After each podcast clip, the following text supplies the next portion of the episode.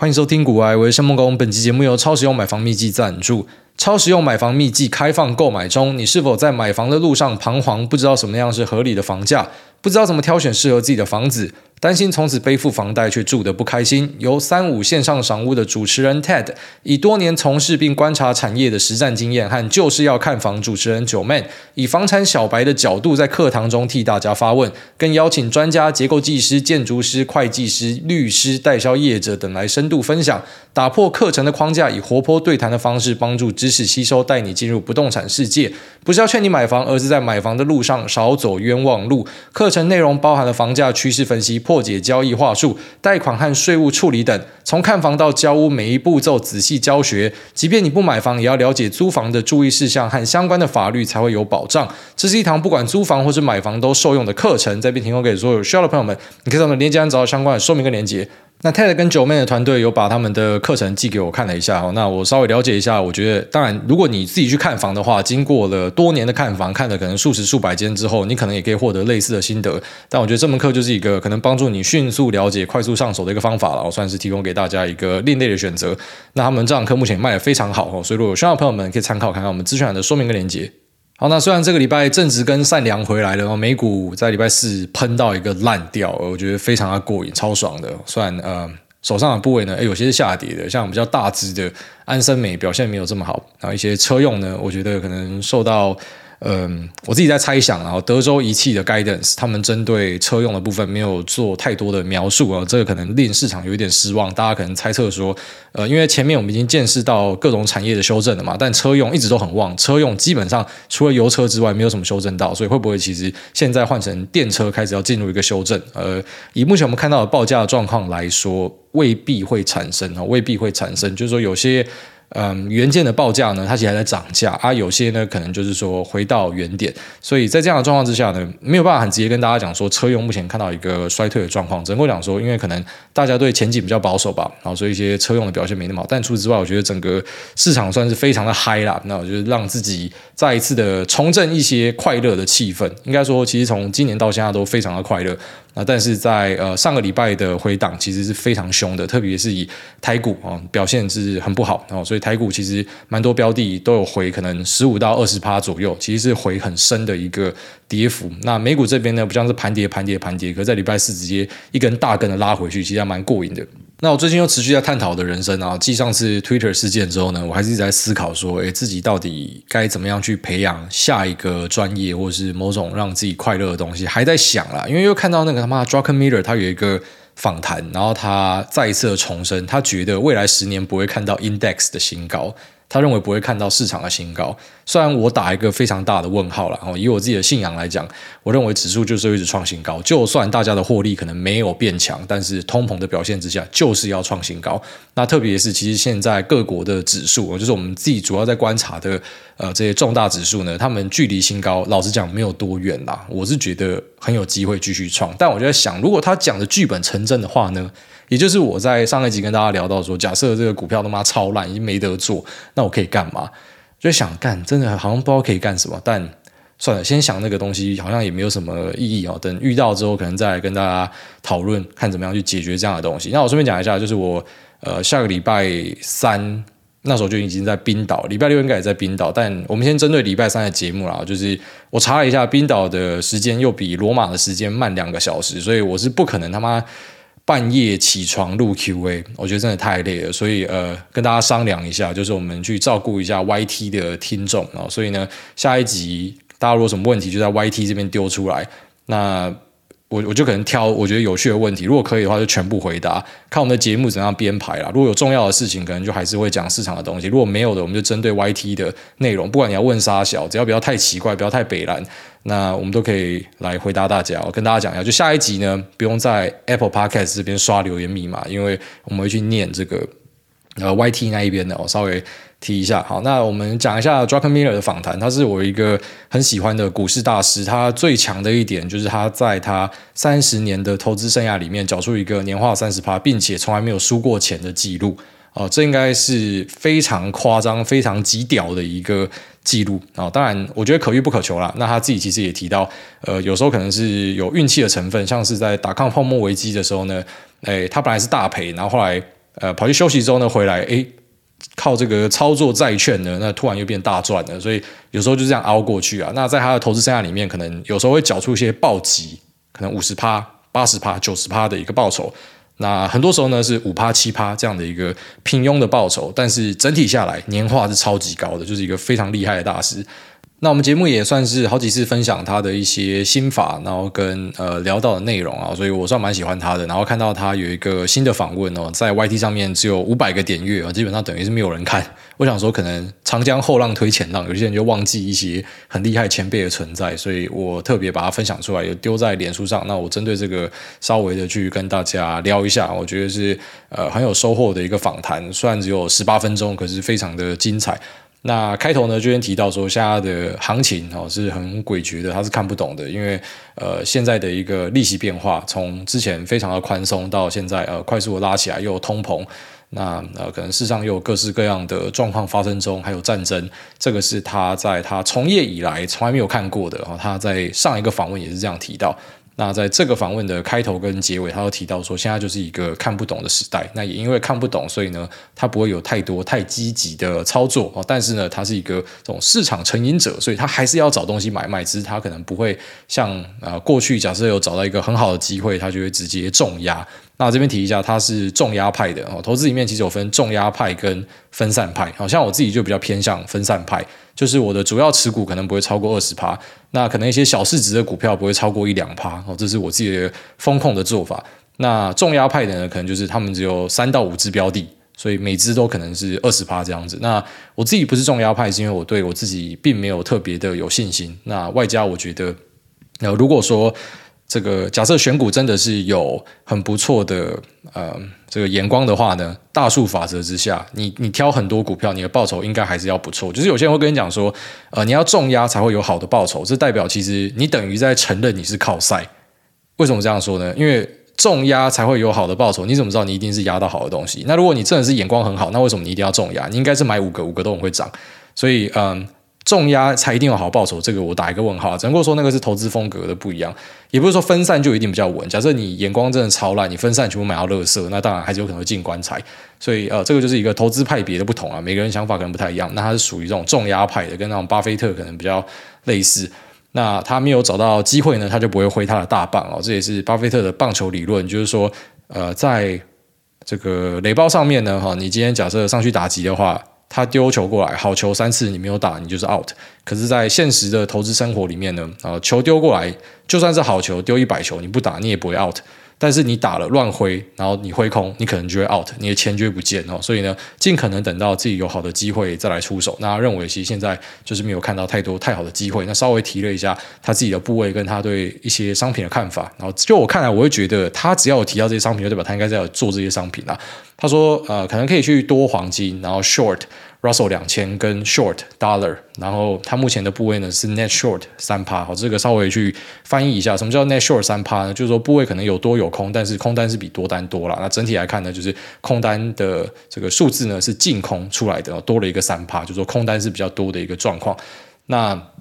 呃，多黄金这个说法呢，其实很多人都买单啊，好像是 Ray Dalio 也买单，那或是一个我自己可能没有特别喜欢，但是很多人喜欢的那个富爸爸穷爸爸的作者罗伯特清崎，他也在抠黄金，还有白银啊，就是黄金其实是一个在滞胀的社会里。所以滞胀不是那个低能滞胀，是说呃停滞性通胀哦，就是黄金可能可以维持它的价值，所以这本来就是很多人会选择的。外加下有战争嘛，然后之后可能不知道就大家觉得什么台海危险或什么的，其实黄金都会是一个很热门的选项。那他觉得黄金是可以看的，那 short Russell 两千就是他他觉得可以去空这些东西啊。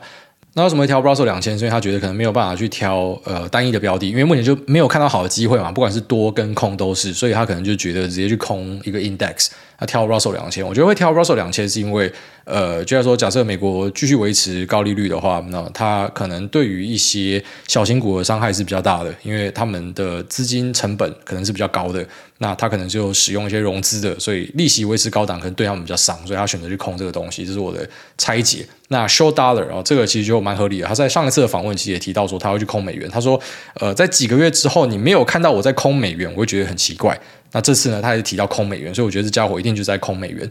那空美元其实我觉得也没有什么好不能理解，就是说当开启升息循环之后，可能你会看到一个美元的微笑曲线，可是等到升息到一个极限之后，甚至之后假设呃出包开始要降息的时候呢，那可能这个美元指数呢就会开始回落，美元就会转弱，所以去 short dollar 好像是一个还蛮合理的，特别它是一个 hard landing 派、哦、他要强调这一点，就是他认为经济就是要硬着陆，不管你现在看到什么数据很好或傻小，他觉得就是要硬着陆，因为在历史上呃这样的状况发生的、哦、就是像什么油价啊，那可能利息啊、哦、美元的指数啊、哦、几个综合评量同时发生的时候就是要硬着陆，所以他认为呃会硬着陆，那我觉得他要去呃空 dollar 可能就蛮合理的，那甚至大家可以去想象成他应该也会去多债券啊。如果说真的硬着陆发生要疯狂降息有很多大动作的话，我觉得多债券可能也是他的一个做法，因为他在呃两千年的达康泡沫的时候他也是跑去多债券哦，所以这个大家可以参考一下，就我先猜测他可能会想要这样做。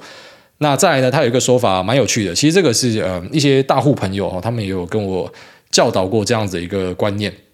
就是说你今天看到一个好标的的时候，当然我们现在讲的东西不是一般的那种菜鸟，菜鸟不要太相信你的直觉，因为你没有资格相信你的直觉。直觉呢，你可以相信它是因为你已经有大量的经验累积，所以有时候这个直觉的反应它其实是你脑中智慧的一个淬炼的结果，只是你可能在当下没有反应过来。就像是我们在路上，这个你平常走在这条路上你已经走了十年了，所以当你今天觉得怪怪的时候，其实一般就是真的哪里怪怪，只是你目前可能还讲不出来，可能是空气味道不一样，可能是有奇怪的人在路上，可能是呃路上的一些风景海报，或者说天空的颜色不一样，反正当你觉得哪里怪怪的时候，特别是你很熟悉这件事情的时候，往往就是那个东西真的怪怪的。所以当你今天可能找到一个股票，你刚看到它，你可能听到它的题材，你觉得很想买，就他妈就先买就对了、哦、它是属于这种我先买再研究派，因为他说有时候就是说在你研究的时候呢，这股价可能已经上去了，那假设上去的话要追就很痛苦，所以先买再说，那如果发现不对的话把它砍掉就好、哦、这个也是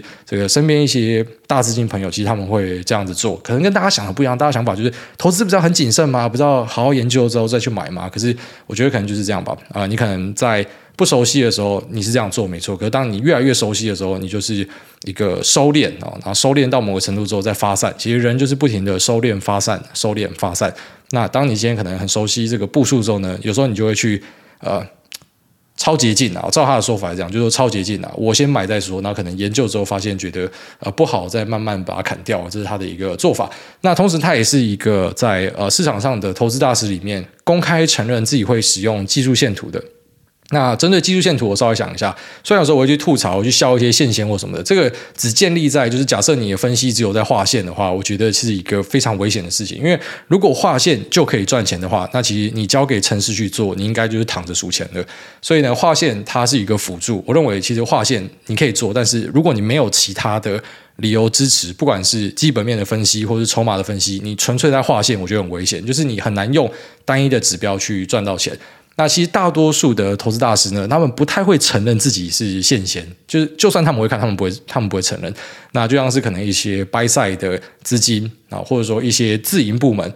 他们可能对外讲都不会讲太多这种啊支撑、压力、画线什么呃上升趋势线什么，他可能不会跟你讲这个，但他们大家几乎都会看。哦，这是我的经验啦。当然，可能有些人会说没有没有，我们不会看。OK， 但我的经验是这样，我跟大家分享，其实他们多半都会看。就是会拿来参考啊，但是当然写报告给老板的时候不可以讲说呃这边出大量然后收一个下影线什么，他他不可以讲这个，但他会把这个当做参考。那其实我觉得参考这个非常合理，因为技术线型不用讲太复杂哦，追根究底它就是一个交易的轨迹， K 线就是一天交易的轨迹，那周 K 就是一周交易的轨迹，其实不复杂，它就是大家在什么价格买在什么价格卖，然后买了多少卖了多少，所以去分析价格的走势我觉得本来就很合理，然后只是可能台湾很多股民他入市的时候呢，他是过度专注于他只做技术分析，因为技术分析就是简单讲我教你你一定会啦啊，只是当然你做的好不好是另外一件事，可是大多数人随便都听得懂，但是基本面分析呢，他可能需要花很多时间，所以大多数人可能就取巧，我就只学这个，但其实我相信玩到后来大家应该会知道说你只有这个东西是不够的啊。不过呢他认为说技术走势呢，它可以给基本面分析纪律，那反过来呢基本面分析也可以给技术走势纪律，那我觉得这句话真的讲得太棒了。那这个其实跟我自己的做法很像，就是我跟大家分享过说，假设今天我的股票我已经研究很久，我觉得它很好，那基本上呢它只要有便宜我就会买，可是它出了莫名其妙的崩跌，然后或者说在崩跌之后呢不停的创新低。我跟大家分享过，一般在疯狂创新低的时候我基本上不会买进，基本上啊，但有时候会破例，就当今天可能有别的理由支持的时候会破例，但大多数呢我不会买进，因为我会尊重这个市场的走势。就是为什么会这样杀，可能有时候是有你不知道的东西，好，就是你不要太高估自己啊。就市场的价格呢是交易出来的，当然有时候是恐慌，有时候是 F O M O。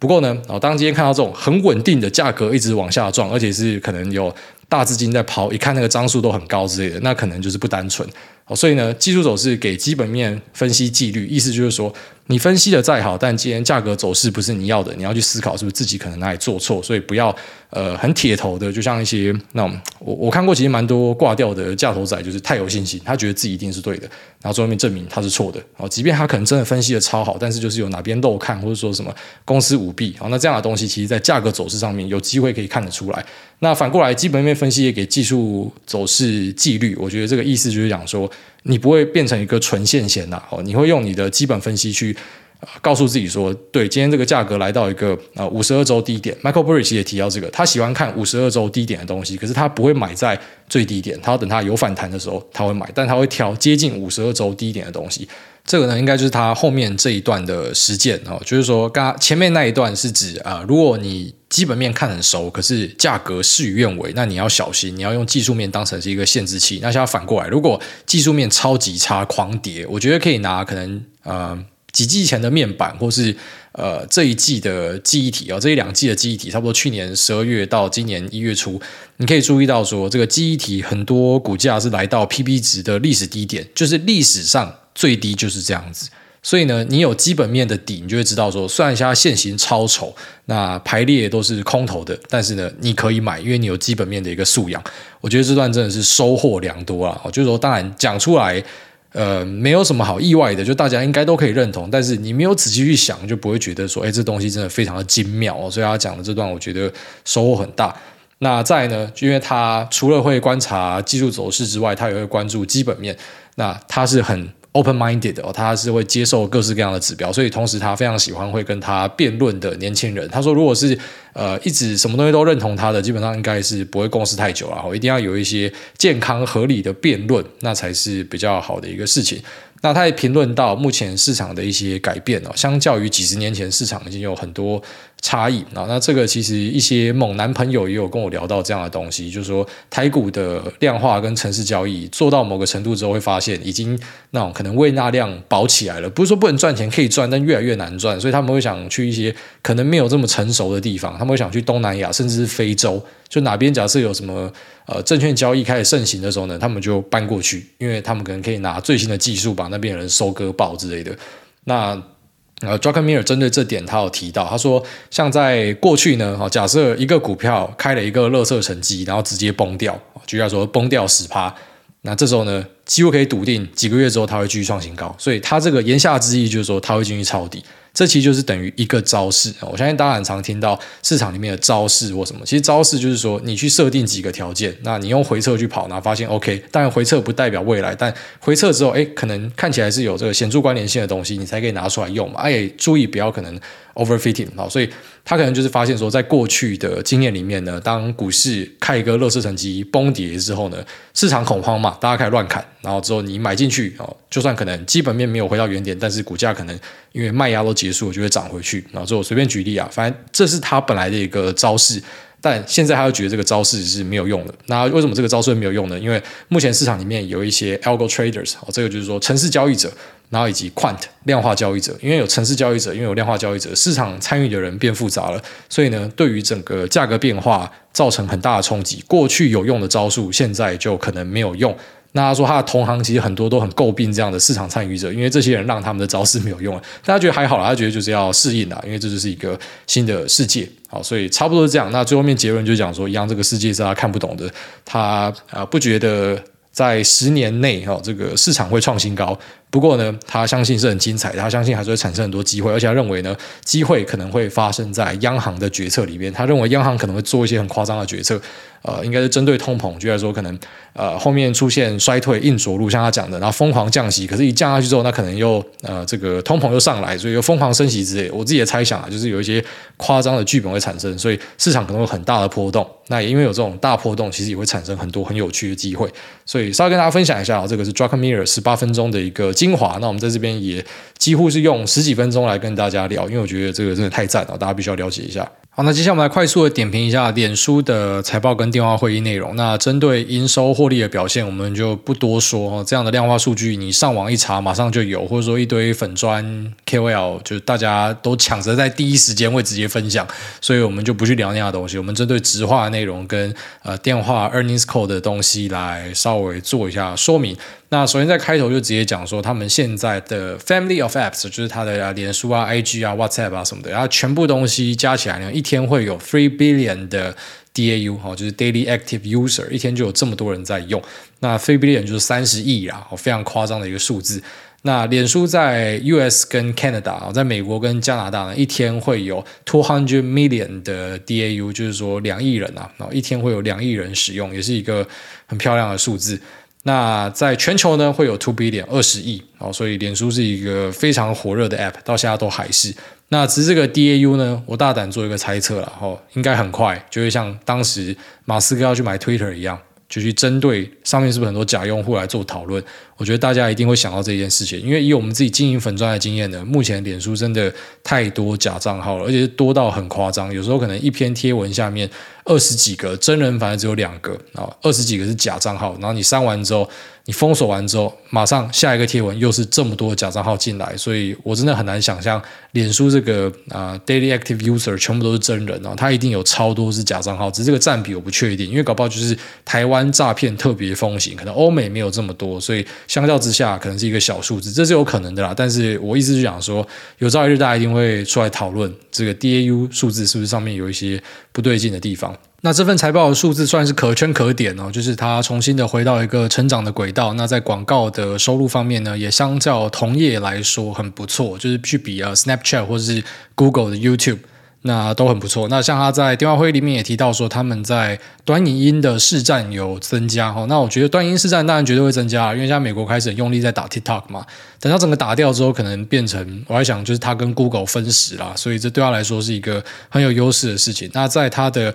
呃电话会议里面呢，也多次的跟大家讲到 A I， 就如同其他的美国科技公司一样，现在大家都是把 A I 放在嘴上，那更甚者呢，可能就是整篇讲了他妈几十次 A I。 但是在这么多科技公司里面呢、呃、Meta 讲 A I 是名正言顺、哦、他讲这个是非常合理的，因为它本来就是在业界 A I 的研究跟发展上，那甚至是 L L M 模型的发表数量上，它跟 Google 都算是并驾齐驱的，就是他们本来就使用了大量的 A I， 它不像很多蹭仔，就是他妈现在看到 A I 红，然后出来硬要把自己的东西冠上 A I 或是导入，它是本来就是使用大量的 A I， 他们本身就是很大的一个发布者。为什么会这样子呢？因为社群平台跟短影音或者说影音平台，它本身就是使用了大量的演算法，所以他们对于 A I 本来就是驾轻就熟，用了大量的 C P U 跟 G P U、哦、主要 G P U 在做这样子的训练。那我们大家所熟知的演算法，我稍微跟大家讲一下它运用的机制是怎么样。简单讲就是说，用兴趣圈去帮大家做分类。那我今天可能喜欢的东西是 A B C D E， 代表五个主题，那另外一个人可能是 A B C F G， 另外一个可能是 A B C Y Z。那因为我们都有 A B C 的共同嗜好，所以他可能就会交互去推你可能也喜欢的东西。就例如说，假设我现在要跟大家讲说我最喜欢的三部电影，好， 我, 我自己想一下，现在可能就呃《星际效应》、Fight Club， 然后跟嗯、呃、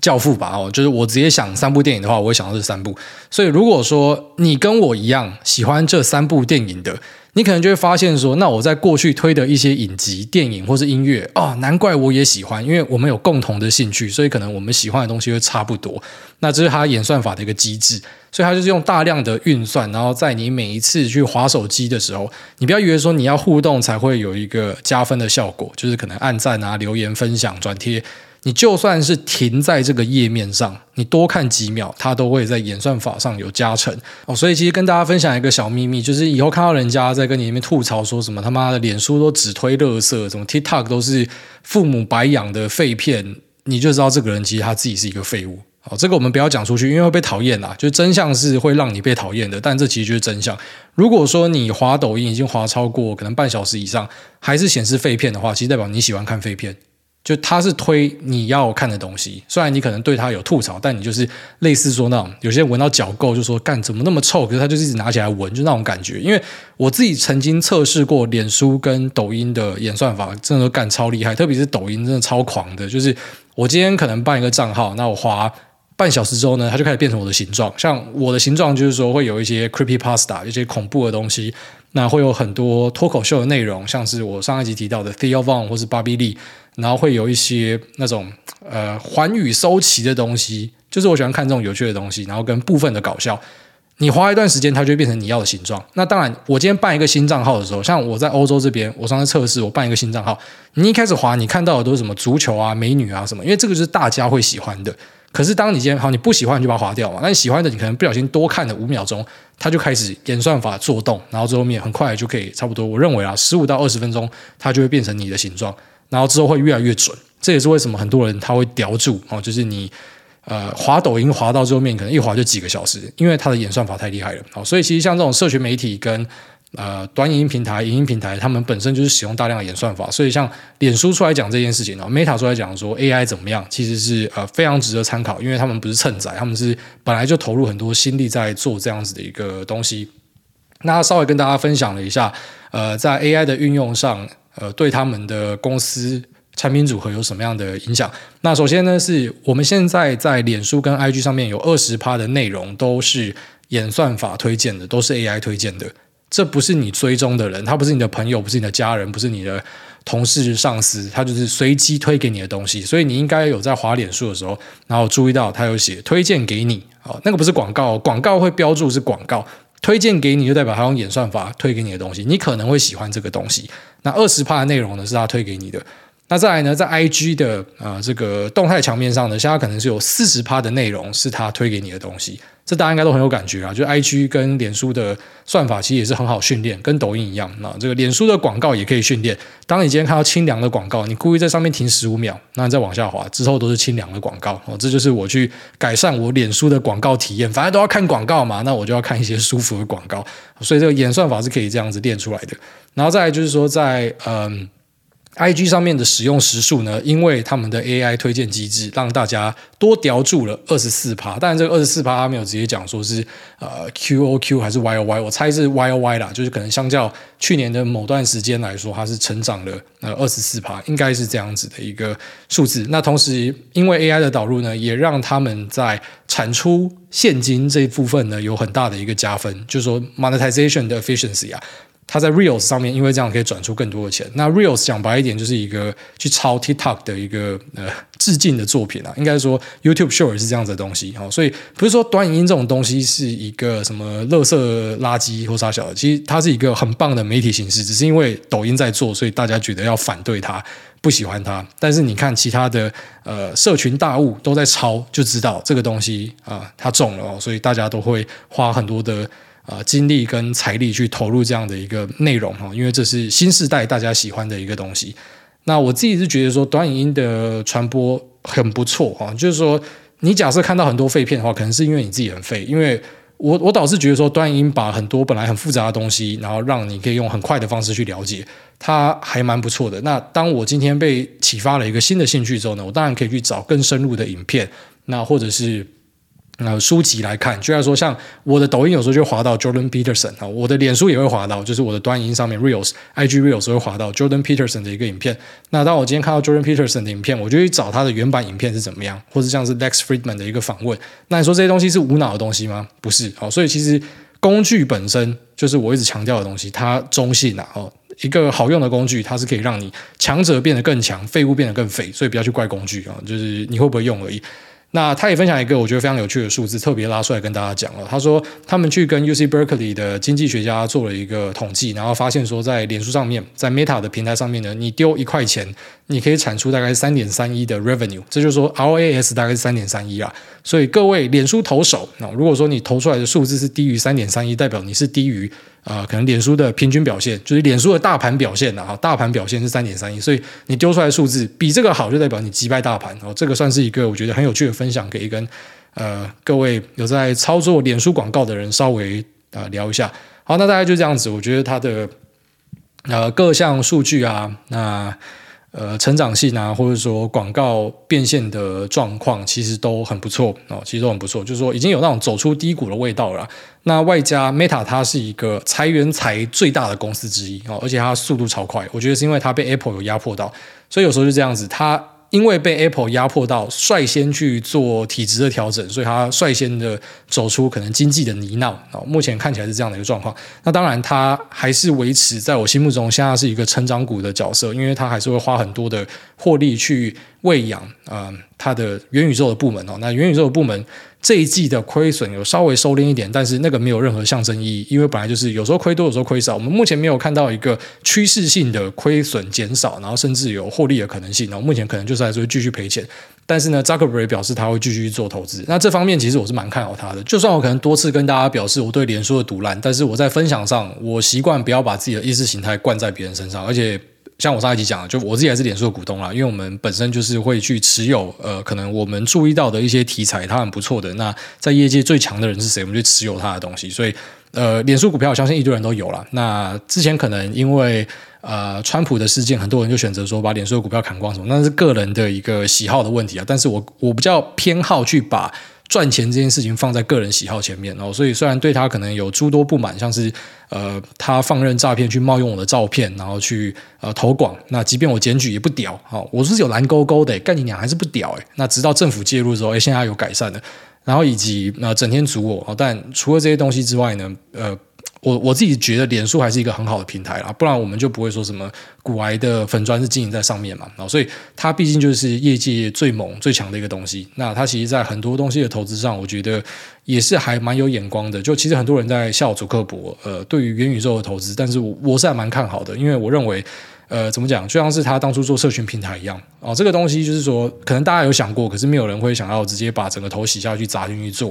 然后真的做起来之后就超多人跟风嘛，然后类似这样的一个感觉。那元宇宙这个题材呢，当然在去年很红的时候，大家就是觉得哦，这个是未来的一个重点，然后开始有些人跑去买什么元宇宙的土地嘛，哦，这个那时候也被我笑，我觉得干超白痴的，但呃，虽然有人在上面投机跟炒作，可是不代表这个技术它不行，因为你有使用过脸书的 Oculus， 你就知道说干这真的就是业界最强，业界标杆， C P 值最高，虽然说可能等到苹果的 M R 出来之后呃，在技术跟强度上未必呃，脸书可以继续在第一，可是 C P 值呢我相信可能还是会很高，那很多应用都还是会呃附随之而产生，哦，不管是会议上的应用，那不管是生产力的应用，还是我觉得目前其实最大宗但是没有人敢讲出来的应用，就是看 A 片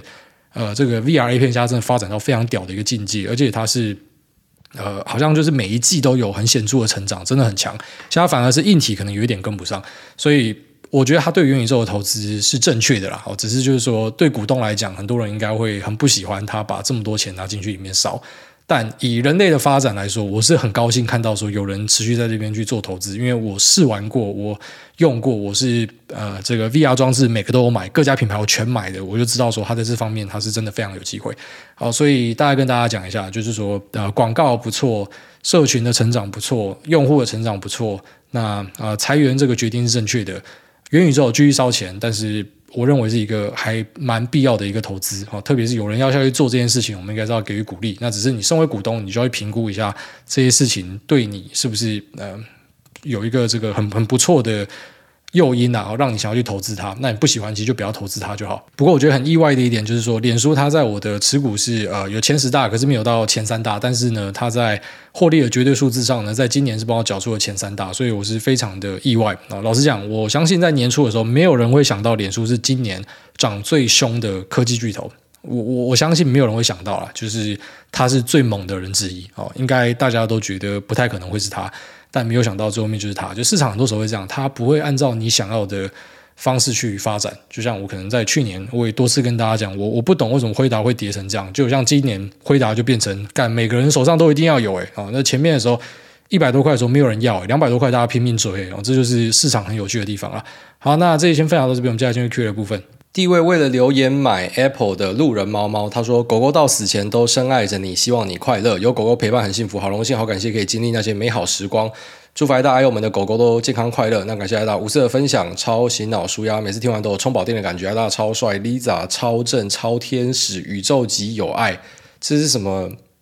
他妈旋风暴风吹捧啊。他说听说意大利人比起我爱你更常说的是Ti voglio bene， 我希望你好。那听到这个说法觉得超级暖，希望 Lisa 好 Choco 好诺亚好，爱大一生幸福健康。最后拜托爱大用诺亚可爱奶音帮我祝推荐我听古癌的右任堂生日快乐，祝你一切都好，请好好照顾自己，拜托不要过劳，谢谢。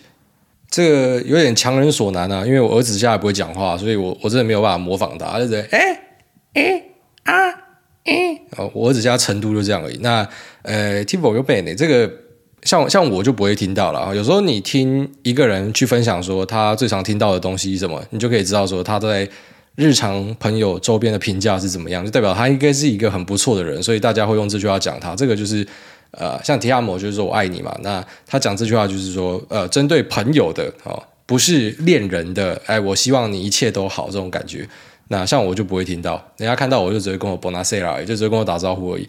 真的是这样、啊、那跟颜值条件什么都有关系啊。像我儿子就很常听到什么 Bellissimo Bellissima， 等下讲说她 很, 很好看很漂亮 Bella， 有些人以为她是女生什么的啊。可是像我呢就不会听到这种东西，我他妈一辈子没有听过这样的东西、哦、只有在这种什么留言吹捧的时候有机会听到人家赞美跟一些好话。好，那下面为这个二十岁当韭菜，他说 Hashtag 谢梦工颜值点满的男人，不是现在大家怎样，是这个月每个都在赚钱，每个都他妈干舌灿莲花是不是。他说：“哎，大安安，从你分享的内容来说，你会给自己定位价值投资吗？二，产业资讯多又杂，请问菜鸡要从哪方面切入一个产业才可以少走一点弯路呢？以及可以分享一下自己以及猛男赔钱的经验和该怎么样改进呢？谢谢哎大。然后第一个，呃，对我倾向我自己比较偏向基本面，然后辅一点题材。”和、呃、技术面、哦、就是说基本面绝对是最重要，但是我不喜欢去讲自己是价值投资，因为在台湾你会注意到很神奇的现象，就是在台湾很多人会打着一些名词然后去呃讲究说自己有发语权、哦、什么价值投资啊指数投资啊或者说什么动能啊，其他人讲啊就去批评，就是很多这样喜欢那种站派的啦，所以都给你们站啦，我就是韭菜，我就是负责赔钱啦、啊、你们最会的你们去占位置，我不喜欢去抢位置，大家觉得我是怎么样我就是怎么样。那第二个我建议的切入方式是从自己了解或者说有兴趣的产业开始、哦、简单来讲就是说你不用懂每个东西，你之所以看到会我很多题材都会聊一下，是因为这个就是我吃饭的工具，因为我就是靠题材然后我来弄股票，就是这个胜率对我来说期望对我来说是最好的，所以其实每个人的玩法不太一样，有些人真的就是专门盯一个产业，然后举例来说专门盯铝塑专门盯交换器什么专门盯被动元件，他就去做他的循环，就这样就好了，就是你不用懂到太多啊，认真讲你只要可以把一个题材玩到很顺很顺，其实可能一个就够了。那只是因为像我们这种有点那种交易成瘾的就会呃，就要说可能每天每周都会想要找东西弄，但我自己其实就算还好，就是我身边有朋友是那种他换股真的换超快的，就是相相较于这种人我的周转率算比较低，特别像我今年我又有出国，所以我周转率是真的压到很低很低，就是没有换这么快，但是我们还是会切来切去。不过一般人不要因为我这样子分享你就受影响，觉得你应该也要这样，其实不用，你只要熟悉好几个就可以了，然后就够了。那再来说赔钱的经验，每天都在赔钱啊，呃，每周每季都在赔钱啊，就是部位一定都有赔钱的东西，那可能呃，以我自己的频率来讲，大概每一两季都会有一个比较大一点的停损，就是说我们去做这种嗯、呃比较比较偏向是题材的交易的时候呢，欸、不是每个东西我们都会抱到底哦。举例来说，我今天看好某一个题材，我买进去，好，随便举例啊，假设是呃国内旅游复苏，那当今天事与愿违，或者说达到我停损，我就会出去哦。所以其实我们停损是非常常见的，就是说赔钱这件事情是很常见的，而且你应该要习惯，但是不是说什么习惯自己一直当一个赔钱货，就是你要知道说你的交易呢，就是有成本的存在，那都会有错误的存在。就是因为我们知道自己会错，所以呢，我们不会太相信自己。所以我觉得就是这种不会太相信自己的呃心态，然后让自己可以持盈保泰吧。我认为这超关键的，就是不是那种超有自信，然后什么铁口直断，就是我们都会相信说世上有太多的变数，所以当今天可能条件不是我要的了，我就会出场。所以嗯、呃，简单讲就是说每个月每季其实都会吃停损啊。那我认为这不需要去改进，只要你呃整体看起来是赚钱就好，就像是。我, 我那天看到那个什么 L V M H 的老板 Arnold， 他有、呃、发表一个演说的影片，哦，当然那可能未必是最新的，但是他就有提到说，呃，他们发的包包当然不是每一个都会成功，而且其实蛮多会失败啊。失败的东西就是 carry on， 就是就算了，就是你知道说你一定会有失败的东西，可是如果有咬中的东西，那就是要好好让它飞起来这样子。所以我觉得那个观念蛮像的，就是你不可能每一笔都打对了，你一定会很常有停损啊、看错什么，但。强调不要过度停损，所以你会发现我们讲的东西都跟你讲说，呃，会出现这样的状况，但不要过头，就是每个东西都是那种恰到好处是最好的啦。好，下面一位 Vicky N N 他说：“大智若愚的愚，古埃您好，断断续续的从二零二零年听到现在，感谢您三年来的陪伴，让我心情不会跟着股市起伏，每天都睡得好自在。第一次留言，想要跟您请教一个问题，希望可以得到您的建议。我们家有一笔约一百二十的房屋尾款要支付，那因为一些复杂的因素，会延到明年才要付款。”请问除了定存之外，有没有其他更好的选项？那感谢您的回复，祝您荷包满满，一家平安。呃，如果说有一笔这种你一定要支出的钱，哦，绝对绝对不要丢进去股市里面，绝对不要，哦，因为股市的波动没有人说得准，哦，随时就是他妈给你来个股灾，哎，你就挫赛，刚好那个房屋尾款付不出去，所以真的要的话呢，哎，可能是找那种有。就是举例说，一年期的固定收益的商品，哦，可能像一些什么 treasury bills 这样子的东西。那如果你不知道这是什么的话，就连做都不要做，因为很危险。因为这笔钱是你要付的，所以不要恶搞，就是拿进去放定存。那如果你知道我在讲什么的，就像什么美国的那这种 treasury bill， 现在就是 百分之四 嘛，哦，你放在 Bank of America 里面，你你没有特别去申请，它就是给你他妈零点几趴的利息啊。你放进去 treasury bill， 你有那样的账号，就是给你 百分之四 的利息。啊，你去抓这种一年期的，其实就是 OK 啦。反正你只要可以放到到期，你就是会拿到那个利息。啊，当然，如果说你去买债券相关的东西，没有放到到期，在过程之中，你还是可能会赔钱哦。这要跟大家强调的观念非常重要。所以就是你一定要知道自己在干嘛，然后去买刚好那个到期时间可能是在这个东西之前的。是这样的话还可以，但是我觉得其实放定存就好了，因为这种呃马上就要动用的钱，千万不要拿进去市场投资哦，这个非常重要。好，下面一位中和罗志祥，他说车用晶片，哎，大家好，最近安森美 S T M N X P I 一堆车用概念股跌烂，那不知道哎大家有没有趁低价再加码呢？未来的展望有没有改变？那另外听说俄罗斯美女的颜值巅峰在十几岁到二十几岁就会停滞，因为欧美人发育的比较早，但同时衰老的也比较快，造成三四十岁就变成印象中的俄罗斯大妈，身材大走样。那不知道您是否会担心 Lisa 有朝一日不再貌美？那虽然我相信艾大一定是永远爱着 Lisa， 那已经把她老婆当成是一辈子的家人了，但是还是想问一下艾大真实想法。那祝您身体健康，好人一生平安。好，非常感谢。那这个前面的车用概念股，我应该之前有提到吧？安森美我反正是拿来杀肉的，哦，就是说再平衡的时候，因为在、呃、去年很多科技股跌烂嘛，这些车用股超强逆势成长，我是把这边杀去补什么呃辉达、啊。那或是其他的股票，这是我自己的一个做法啦。那你说现在会不会再持续加码？不会啊，因为车用的东西，当然它绝对是一个长跑道，可是我相信啊，它后面应该会回到过去那种最多是缓爬的一个走势吧。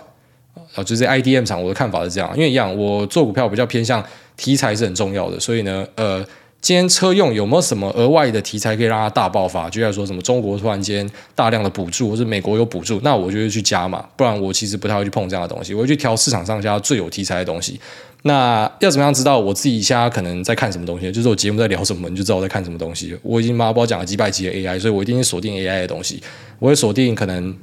呃 G P U 相关的类股，或者说呃像。呃 Cloud Service Provider Microsoft 微软这种呃 Amazon 这些我会看。那再来呢，我会去注意的是呃伺服器相关的元件交换器，或是说 Optical Transceiver、哦、这些呃接头，然后以及 C P U 封装，我现在都在看这些东西啊。所以其实诶，我之所以跟大家讲说不要把这边当爆牌台，是因为我们持股换蛮快的、哦、就是我跟一些像刚刚前面问传统的价值投资不太一样，他们有些就报一个标的嘛，报三年，我不太这样做的啦。我只有可能少部分标的会爆长，其他的持股周期都还蛮短的，所以短也没有像人家怎么一天就卖掉了，大概就是几个月到几季啊。所以嗯，是这样子，就是我会换来换去啊。这几家公司都是非常好的公司，我觉得它展望都没问题，但是持股加码不会，因为我会挑当下比较火的东西，这是我的习惯啊。啊，每个人不一样，像有些股友他最喜欢挑当下大家都不要的东西，像 A B F。现在每个人都把它当垃圾，有些人就去买这样的东西，那就是每个人风格不一样。那再来讲说这个俄罗斯美女的颜值巅峰期，其实他没有说错，就是他们差不多在十二十岁就是巅峰，所以巅峰就是讲说呃他他们在那时候是广义上的大家审美观漂亮的时候。那开始到三十几岁的时候呢，很多就会变胖，会走中。那为什么会走中变胖呢？我觉得最大的原因是因为啊，第一个都很爱晒太阳，欧美人都非常喜欢晒太阳，就是因为晒太到太阳吧，我在想，所以那个皮肤很容易变皱，这也是我老婆自己亲口验证。但是我老婆是属于会保养的欧美人，就是她不晒太阳，然后戴帽子，就跟台湾人比较像，会怕黑的啊、呃。那其他的呃欧美人呢，像像我岳母啊，什么她朋友，就整天都出去晒太阳，一晒就怎么三四个小时，所以那个皮肤可能就会走掉这样。那当然，其实有一个很经典的说法啦，呃，你想要知道你老婆老了会长什么样子，你就看你丈母娘长什么样子就好，哦，是这样。那我丈母娘就还 OK， 维持的还不错。那再来还有第二个原因就是他们很喜欢吃高热量的东西。就台湾人吃甜点有一个有趣的现象是，哎，这个不会太甜哦。但我们讲说这个不会太甜哦，代表说这个是好吃的东西。可他们不一样，他们吃很甜，好，所以因为大量的热量吧，然后外加你可能过了某个年纪之后，我在想啊，代谢速度变慢还是怎么样，就你就会变胖啊。所以他们其实呃过了某个年纪之后变胖的人是还蛮多的，但当然这不是绝对，就是一定还是有那种什么四五十岁美魔女一堆啦，只是就是呃在比例上可能就像说亚洲人在那个年纪维持比较好的是比较多，好，那欧美人比较少，因为上述我讲的晒太阳跟高热量，我觉得这是最主要的关系啊。跟那什么发育早什么，我倒是觉得还好，应该是因为这两个，这我自己的观察啦。那下面有这个海贼王建民，他说：“害我建民啦！哎，大家好，呃，最近我妈急傲万大谷翔平走在路上被榴莲打到头后，突然说要从擦哥离职去美国读语言学校，那顺便找他大哥日本大谷聊聊天，买的股票也从六二零八加中钢变成正二加农林，这应该是真的伤得不轻加卡到阴吧。那好啦，有年纪还敢这样，真的是很佩服，哪次不支持的啦，麻烦海大祝他一路顺风，旅途放松，口袋空空，吃饭只能配肉松。”好，这个是来自于海贼王建民要给他的好朋友呃，傲万大谷翔平的祝福啦，哦，祝他顺利。那他说这种呃持股风格突然改变又离职，然后跑去美国念语言学校，这种一般就是要么觉醒，哦，突然间觉醒，那要么就是可能有中年危机啦。那身为朋友，我们看到朋友有这种巨变呢，就是给他祝福。所以这个海贼王建民做的是正确的。那持股突然这样换，就是从中钢其实本来就是我们讲那种死人股啦，干嘛没有人会买，只有那种工业阿伯会买。但是我们有时候真的不能太铁齿，像中钢去年也是妈直接起飞嘛，所以呃，对，就是它属于一个一般人不会看的股票啦。你要买钢铁股，大家会买什么？新光钢、大成钢啦，一定都是挑这种比较活泼的、有题材的。会买中钢的真的是比较少一点，所以本来六二零八加中钢就是那种养老型的，然后换成正二加农林。农林就是比较那种妖妖的股票啦，特别是最近讲碳权，等一下再讲什么三洋去持有它嘛，然后这个其实在市场上的一些那种快讯啊 memo 大家都会传啦，所以变成比较那种玩题材再加正二就是比较大波动的指数啦，可以这样想。所以嗯，可能就是有一些新的想法产生吧，那祝他顺利啊。下面有这个轮回十二次的菜鸡，他说这是一个励志的故事。那艾大你好，今天来分享一个励志的故事。我爸 A K A 巴菲田以前英文字母不认识几个，那今年为了买美股自己学英文，绩效一级棒，特斯拉波段操作，低买高卖，好不帅气。那最近巴菲田遇到小小的挫折，癌症复发，本周开始治疗，想请你鼓励他，巴菲田加油，祝你治疗顺利，癌细胞全部杀光光，身体养好养胖，一起出游。等爸爸治疗空档就要带他出国玩，在此也劝各位听众有空多陪陪爸妈，三不五时爱要及时。那祝福大家一家身体健康。好，我们一起祝这个巴菲田、哦、早日康复，那继续秀给我们看这个特斯拉的波段操作，甚至之后跑去什么特斯拉 Texas 开个股东会之类的，然后身体健康，一切顺利啊！那爸妈有这种兴趣其实是很赞的，就是说你看为了要玩股票要去学英文，然后做股票，就算可能赔钱对我们来讲就是一个手游，不要压太大，不要借钱都没事情啦，然后维持那种脑袋的运作，其实我觉得这样对呃长辈来说都是很不错的。那也像他讲的，就大家呃有空要多陪陪自己的家人啊。然后讲到这个我就有点汗颜啊，自从我的小孩出生之后，我好像就比较少陪我家人，但我家人其实也不太需要我陪，我爸妈整天都跑出去玩。那我爸干他们最近在什么西班牙给人家抢、欸、而且最扯的是我觉得我们家在西班牙有灵气耶，就是我之前手机掉竟然找回来嘛，那本来是不可能的事情。那你知道我爸妈怎样吗？他们被啊，人家割包包抢东西，就被旁边的民众发现，然后他们围住不让那些人走，三个小偷，然后不让他们走。那最后面呢，诶，带去警察局啊，弄一个什么快速法庭。我爸隔天就跑进去开庭去指认，然后呃，反正就是顺利的把这个东西结束掉。你知道我老婆听到她说是奇迹耶，她没有听过这种事情。她说在西班牙一般他们提告就是什么两年以上哦，你一定要等两年以上才有机会出庭，然后呃，小偷基本上不可能抓得到。就是他们会狗急跳墙嘛，今天假设被拦下来，妈硬冲也冲出去。但是我爸就是遇到那种什么见义勇为的西班牙人，就把他们全部围起来，还蛮神奇的啦。啊，那下面有这个 King A I T V， 他说我的龟 Toyota 又出。艾大利赫初次留言，我从二零一八年开始陆续身家 all in 红海质押理财房贷信贷，目前累积三百张，成本不计股利约一百零一到一百零三左右，长期持有先看到二零二五，理由如下：一、大全值目前看起来每年稳定赚一个股本，那一半的呃会入净值，一半配股利，股净比接近一，预估每年股价可以缓步垫高。二、等待二零二五电动车转型毛利 百分之七， 如果失败就当每年套利股利大概是 百分之四到百分之五， 回撤来看大都会填息，进可攻退可守。小弟认清选股能力和消息都是一般的散户，每年的金流加股利再加薪资扣掉的利息大概是两百万，那主要的资金是薪资加前两年大多头的获利加杠杆加家人的钱，秉持本大利小利不小的想法，不求翻倍标股，只求这样滚雪球的操作。那不知道挨大的看法如何？祝阖家平安。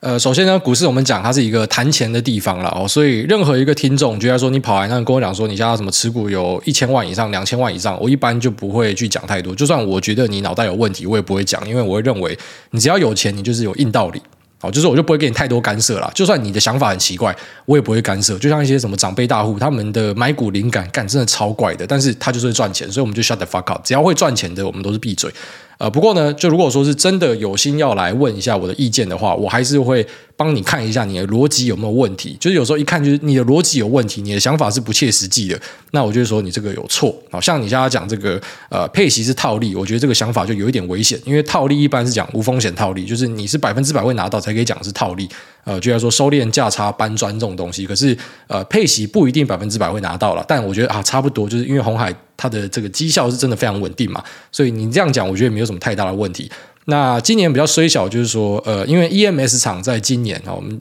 可能在过去十几集有跟大家聊到说，呃，很罕见哦，就台湾的 E M S 厂像什么伟创啊、英业达、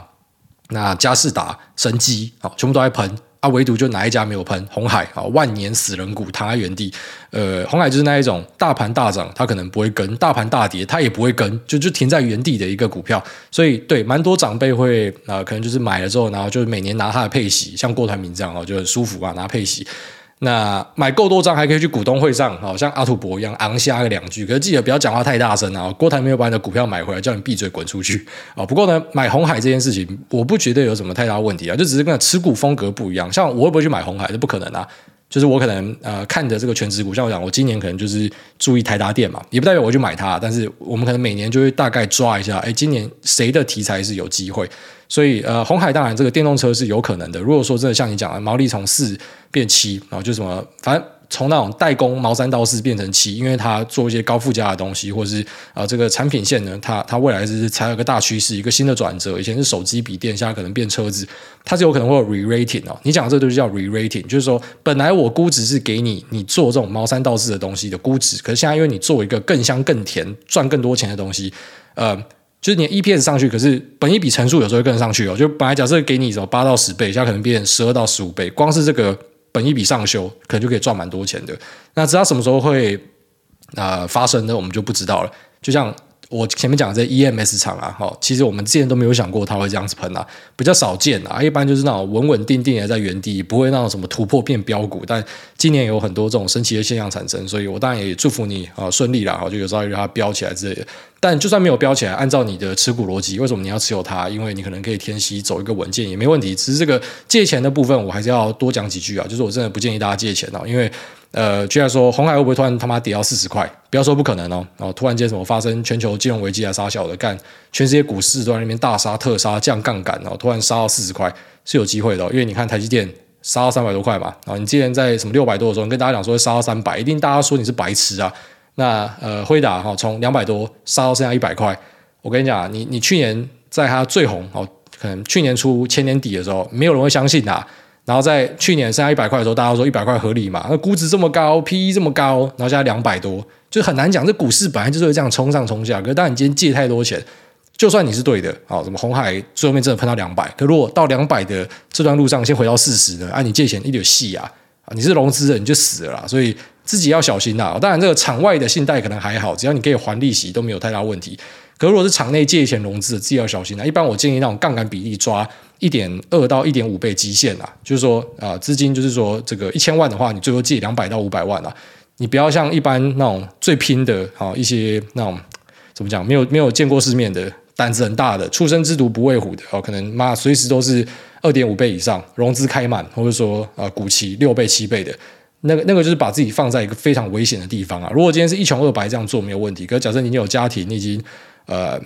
要开始去有责任的时候呢，这样做超级危险，我是不会这样做啊。就是你年轻的时候可以赌一个翻身嘛，反正死了嘛回去打工没差，可是过一个年纪就不能这样做，所以这个融资的比例啊，这是我给你的提醒啊，要小心。那其他的你要这样压，因为你看到的题材是什么，我觉得看起来没有任何太大的问题，可能我不认同，但是没有问题，这个看法是 OK 的，因为有些人的看法是提出来你就知道他讲的东西是有问题的，所以那不是认不认同的问题，是你的东西是有问题，但现在你这个东西是没有问题，只是这个认同我不一定，但是我觉得祝福你啦，好，我们也希望这个鸿海真的喷上去，然后带领台湾大盘持续往上进攻。好，那这